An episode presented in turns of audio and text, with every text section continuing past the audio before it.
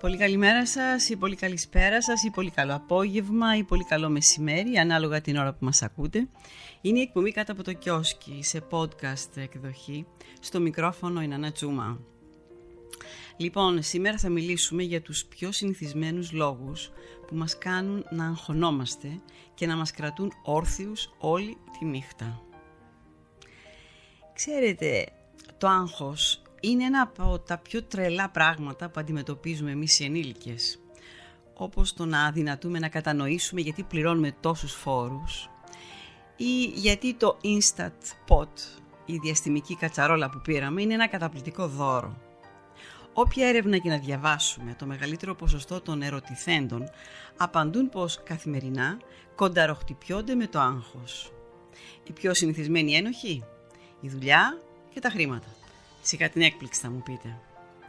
Όλο αυτό το άγχος μπορεί να εκδηλωθεί με ύπουλους τρόπους που βλάπτουν την υγεία και βάζουν φρένο σε μια καλή ζωή. Ενώ οι φυσικές σας άμυνες είναι εξοπλισμένες να χειρίζονται μικρές και συχνές περιόδους άγχους, το χρόνιο άγχος είναι γνωστό ότι οδηγεί σε υψηλή αρτηριακή πίεση, ανησυχία και πανικό, πάχυσαρκία και αϊπνία, λέει μια εξειδικευμένη σύμβουλος σχέσεων και διευθύντρια συμπεριφορικής υγείας και συνεχίζει. Έρευνες έδειξαν ότι στο χρόνιο άγχος αποδίδονται σοβαρές ασθένειες συμπεριλαμβανομένων των καρδιακών παθήσεων. Σε μια άλλη πρόσφατη έρευνα, οι ερωτηθέντες απάντησαν ότι οι πιο συνηθισμένες επιπτώσεις του άγχους σχετίζονται με τον ύπνο. 63% είπαν πως το άγχος τους δημιουργούσε πρόβλημα στον ύπνο και το 79% πως τους κάνει να αισθάνονται κουρασμένοι.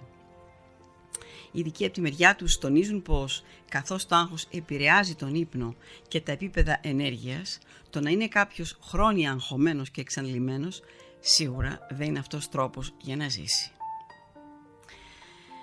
Το άγχος λοιπόν τώρα, ο ύπνος και ο λόγος που αισθάνεστε τόσο κουρασμένοι. Δηλαδή είναι τόσο σοβαρό το να είστε αγχωμένοι τόσο πολύ και να πάτε για ύπνο.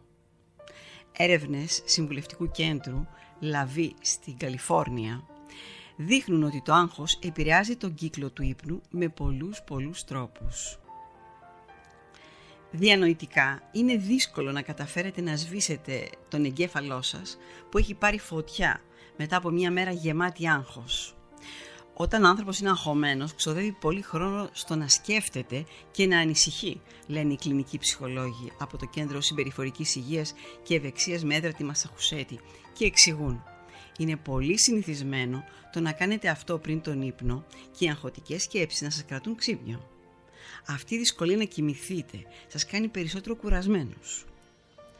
Ξέρετε, βασικά είναι το αίσθημα που έχετε όταν ξαπλώνετε για να κοιμηθείτε, που ξαφνικά ο εγκέφαλός σας κάνει στροφή και αποφασίζει να επαναλάβει κάθε συνομιλία που είχατε εκείνη την ημέρα ή πριν πέντε χρόνια με κάποιους και να αναλύσετε τι είπε ο ένας και τι είπε ο άλλος. Αυτή όμως η στροφή του εγκεφάλου είναι μόνο η κορυφή του παγόβουνου. Όταν είστε αγχωμένοι δυσκολεύεστε να εισέλθετε στη φάση REM του ύπνου, γιατί το σώμα σας βρίσκεται ακόμα σε θέση μάχης ή φυγής. Ο ύπνος REM είναι σημαντικότατος, διότι είναι το τμήμα του κύκλου του ύπνου σας που σας βοηθά να ξυπνήσετε ανανεωμένοι όταν είστε αγχωμένοι για το πώς θα κυλήσει η μέρα σας, η δουλειά σας ή η σχέση σας. Το σώμα σας δεν μπορεί να μεταβεί ομαλά στις απαραίτητες λειτουργίες του παρασυμπαθητικού νευρικού συστήματος που χρειάζεται για να μειώσει τα επίπεδα κορτιζόλης του αίματος και τελικά να κοιμηθεί, εξηγούν οι ψυχολόγοι.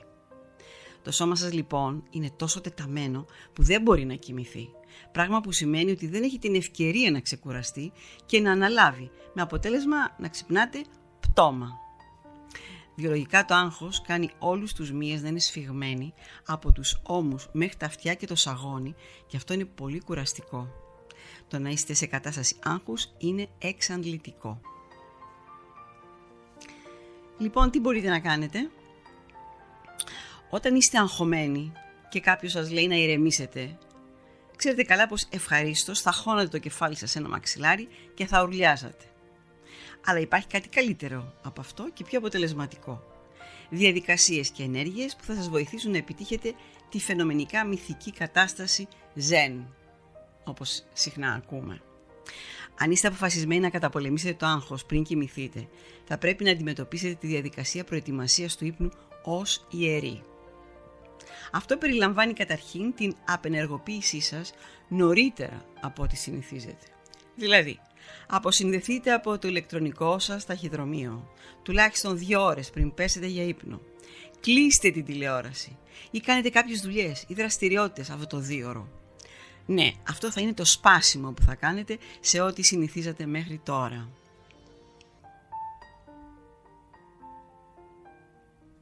Αντικαταστήστε το λοιπόν με το διάβασμα μιας εφημερίδας, ενός περιοδικού, ενός βιβλίου.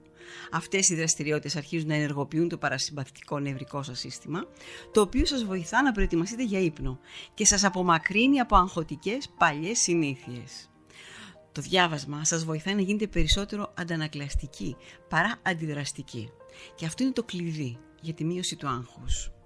Επίσης και το γράψιμο μιας λίστας υποχρεώσεων της επόμενης ημέρας μπορεί να σας βοηθήσει να εξωτερικεύσετε ανησυχίες που είναι φυλακισμένες ουσιαστικά στο μυαλό σας, λένε οι ειδικοί. Καταγράψτε λοιπόν αυτά που σας ταράζουν και στη συνέχεια αφιερώστε λίγο χρόνο εξετάζοντας τις πιθανές λύσεις, μειονεκτήματα και πλεονεκτήματα, τα υπέρ και τα κατά. Μερικές φορές, λένε οι ψυχολόγοι, καθώς προσπαθούμε να λύσουμε το πρόβλημα, ακόμα και αν δεν το κατορθώσουμε, μπορεί να βοηθήσει να μειωθούν τα επίπεδα του άγχους μας.